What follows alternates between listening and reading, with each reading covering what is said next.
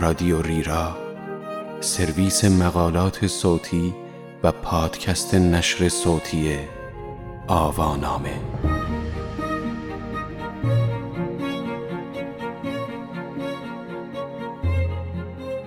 در دنیایی که عاشق تجربه‌های تازه است، به تعهد و تکرار پناه ببرید. این عنوان یادداشتی است به قلم پیت دیویس که در می 2021 در وبسایت لیتراری هاب منتشر شده و ترجمان آن را در پاییز 1400 با ترجمه مجتبی هاتف منتشر کرده است. من مهدی صفری هستم.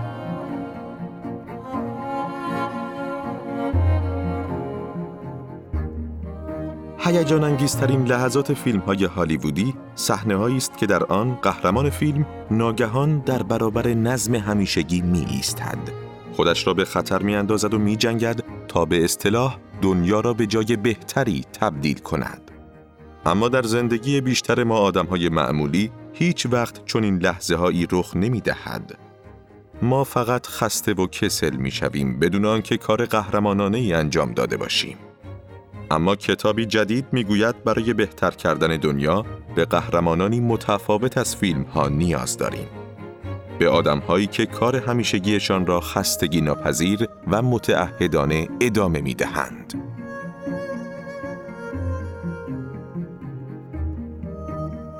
حالت جستجوی بی‌پایان. شاید شما هم این تجربه را داشته اید. دیر وقت شب شروع می کنید به جستجو در شبکه نتفلیکس تا فیلمی برای تماشا کردن پیدا کنید. عناوین مختلفی را زیر و رو می کنید، چند تا پیش پرده تبلیغاتی می بینید، حتی 3-4 مقاله بررسی فیلم می خوانید، اما نمی توانید خودتان را ملزم به تماشای فیلم خاصی بکنید.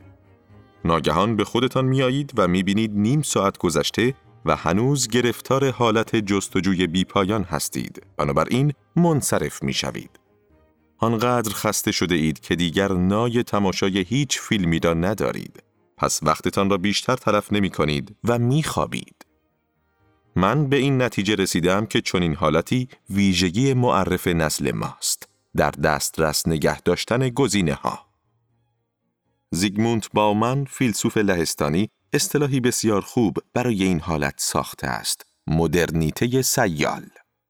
باومن توضیح می دهد که ما هرگز نمی خواهیم به هویت، مکان یا جمعی متعهد باشیم. بنابراین، مثل مایه در حالتی باقی می مانیم که بتوانیم خودمان را در آینده با هر شکلی سازگار کنیم.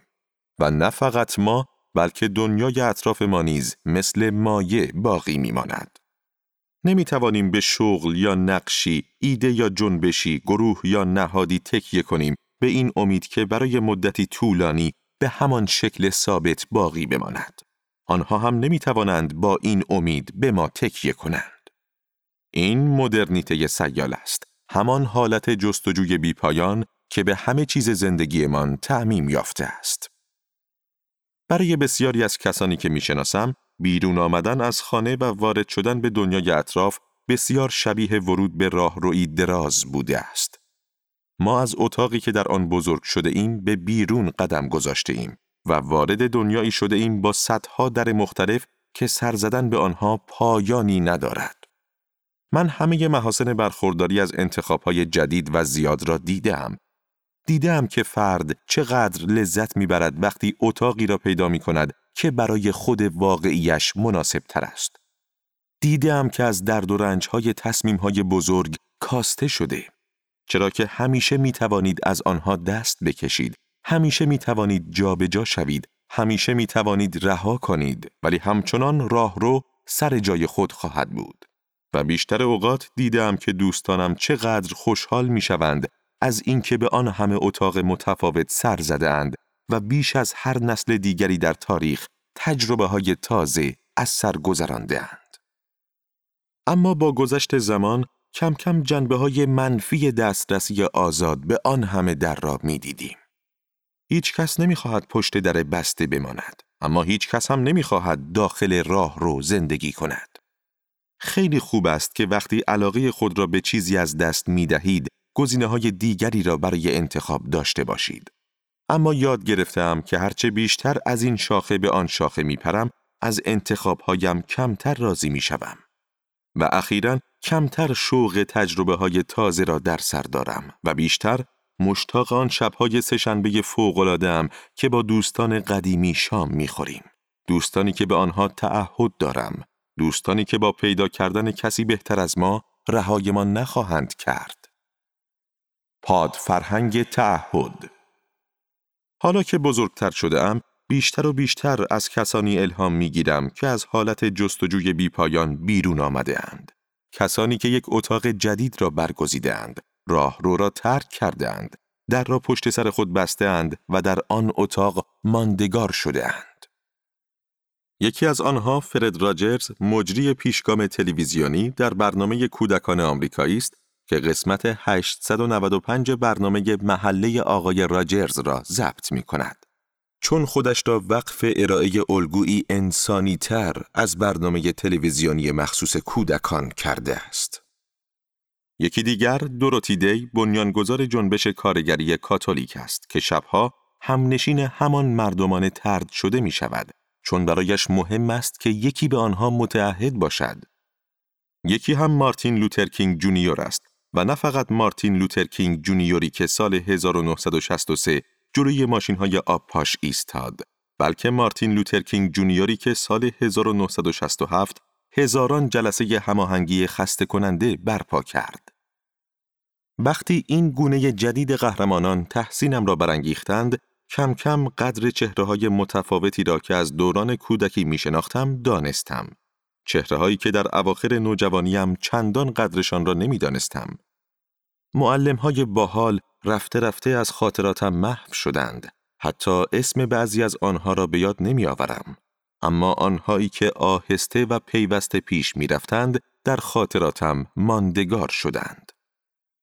آقای بالو از صحنه گردانان هراس‌آور و سرپرست رباتیک مدرسه ما بود که فرقه‌ای دانش آموزی از عاشقان تعمیرکاری و مهندسی ساخته بود. او قسمتی از مدرسه را پر کرده بود از پروژه‌های نیمه کاره، فناوری‌های مربوط به دهه‌های مختلف و دستیارانی از بین دانش آموزان وفادار که ملبس به تیشرت‌های مشکی رنگ یک دست بودند. بیشتر بچه‌های مدرسه از جمله خود من کمی از او می‌ترسیدیم. واهمه داشتیم از اینکه به پر و پایش بپیچیم یا حتی بدتر چیزی را بشکنیم. اما راز شیوه آموزشی او هم در همین بود. اگر می‌خواستید جسارت به خرج دهید و سر از کارش در بیاورید، هر مهارت فنی که بلد بود به شما یاد میداد. یک بار با دوستانم ویدئویی خنده‌دار برای برنامه جنگ مدرسه ساختم.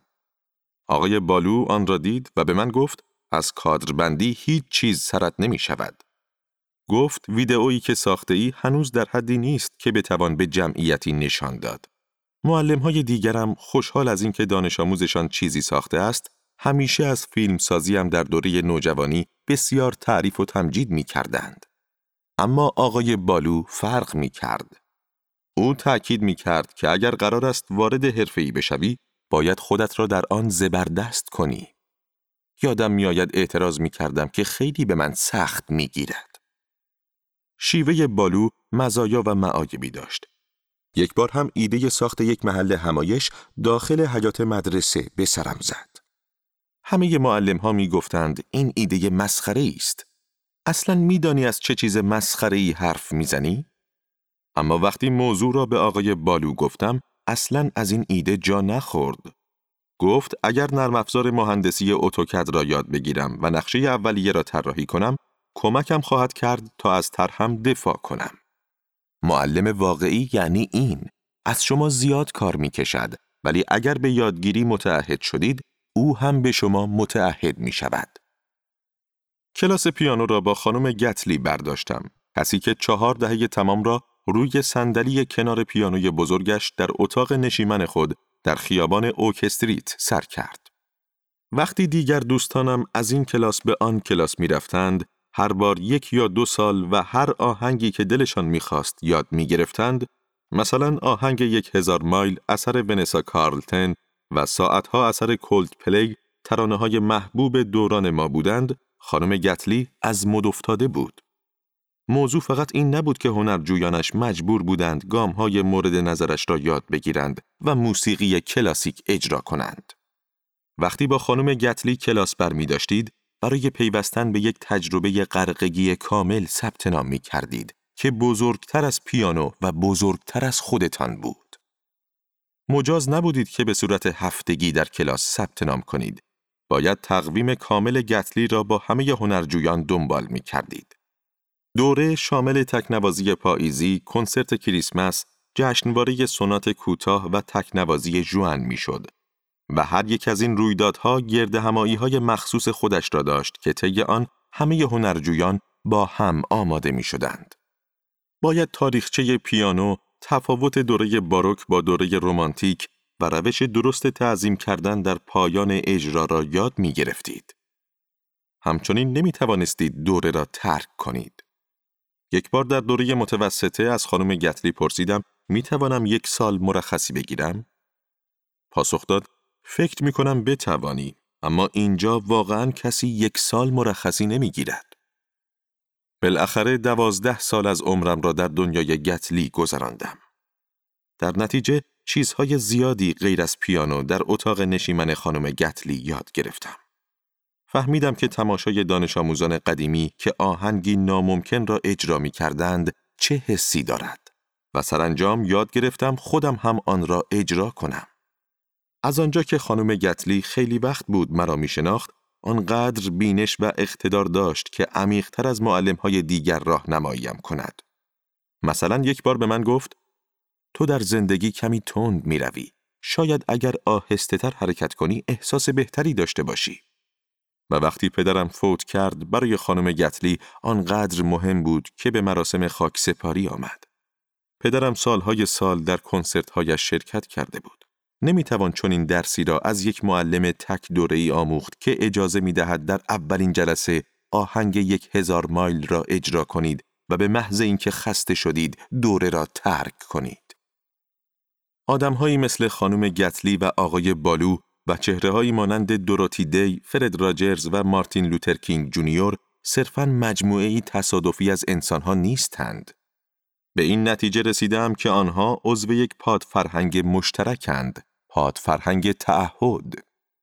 همه آنها با اقدام قاطع مشابهی به چیزهای خاصی متعهد می شوند، به مکانها و اجتماعات خاص، یا به جنبشها و حرفهای خاص، یا به نهادها و مردم خاص. از اصطلاح پادفرهنگ استفاده می کنم، چون فرهنگ غالب امروزی ما را به چنین چیزی سوق نمی دهد. فرهنگ غالب ما را سوق می‌دهد به اینکه رزومه خود را پر کنیم و پایبند جایی نشویم. ما را وادار می‌کند تا به مهارت‌های انتزاعی ارزش بدهیم که می‌توان آنها را همه جا به کار برد، نه مهارت‌های دستی که به ما کمک می‌کنند فقط یک کار را به خوبی انجام دهیم. فرهنگ غالب به ما می‌گوید درباره هیچ چیز زیاد احساساتی نشویم. به ما می‌گوید بهتر است محض احتیاط فاصله خود را با هر چیز حفظ کنیم، چون ممکن است چوب حراج بخورد، واگذار شود، تحلیل برود یا برعکس کاراتر شود. از ما می‌خواهد چیزی را بیش از حد جدی نگیریم و وقتی هم دیگران جدی نمی‌گیرند تعجب نکنیم. مهمتر از همه به ما می‌گوید دست خود را در انتخاب‌هایمان باز بگذاریم. انسان‌هایی که از آنها حرف می‌زنم یاغی‌اند. آنها عمر خود را به سرپیچی از این فرهنگ غالب سپری می کنند. آنها شهروندند، خود را در قبال اتفاقاتی که برای جامعه می افتد مسئول می دانند. وطن پرستند، به محل زندگیشان و به همسایه های ساکن در آن عشق می ورزند. سازنده اند، ایده ها را در بلند مدت به واقعیت بدل می کنند.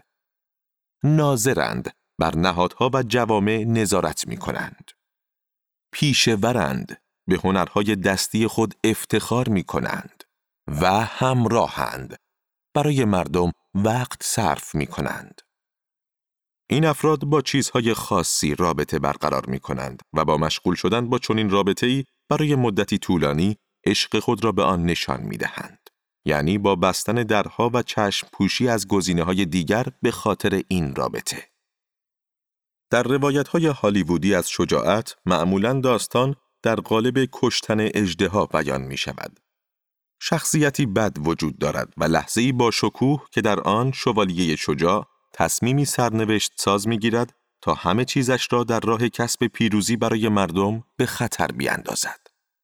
مردی را می بینیم که در برابر تانک ایستاده است یا سربازانی که به بالای تپه یورش می برند یا یک نامزد انتخابات که در زمان مناسب نطقی عالی ایراد می کند. اما درسی که از این قهرمانان دیرین آموختم این است که بیباکی در دنیا فقط این نیست. حتی مهمترین نوع دلاوری و رشادت که می تواند برای ما الگو باشد این نیست. چرا که بیشتر ما مجبور نیستیم در عمر خود با بسیاری از لحظات دراماتیک و سرنوشت ساز مواجه شویم. بیشتر ما فقط زندگی روزمره خود را داریم. صبح هر روز را عادی پشت سر می‌گذاریم. صبحی که در آن می‌توانیم تصمیم بگیریم کاری را شروع کنیم یا به کاری ادامه بدهیم یا کنارش بگذاریم. این چیزی است که معمولاً زندگی به ما می‌دهد، نه لحظات باشکوه و متحورانه، بلکه جریانی روان از لحظات کوچک و معمولی که باید از دل آنها برای خودمان معنا بیابیم. قهرمانان پادفرهنگ تعهد در طول روزها و سالهای پی در پی خود به رویدادهایی دراماتیک بدل شده‌اند و چندین اژدها سر راهشان ایستاده‌اند. ملال روزمره، حواس پرتی و تردیدی که تعهد پایدار را تهدید می‌کند. در این میان لحظات با شکوه این قهرمان‌ها بیشتر به باغبانی شبیه است تا شمشیر زنی.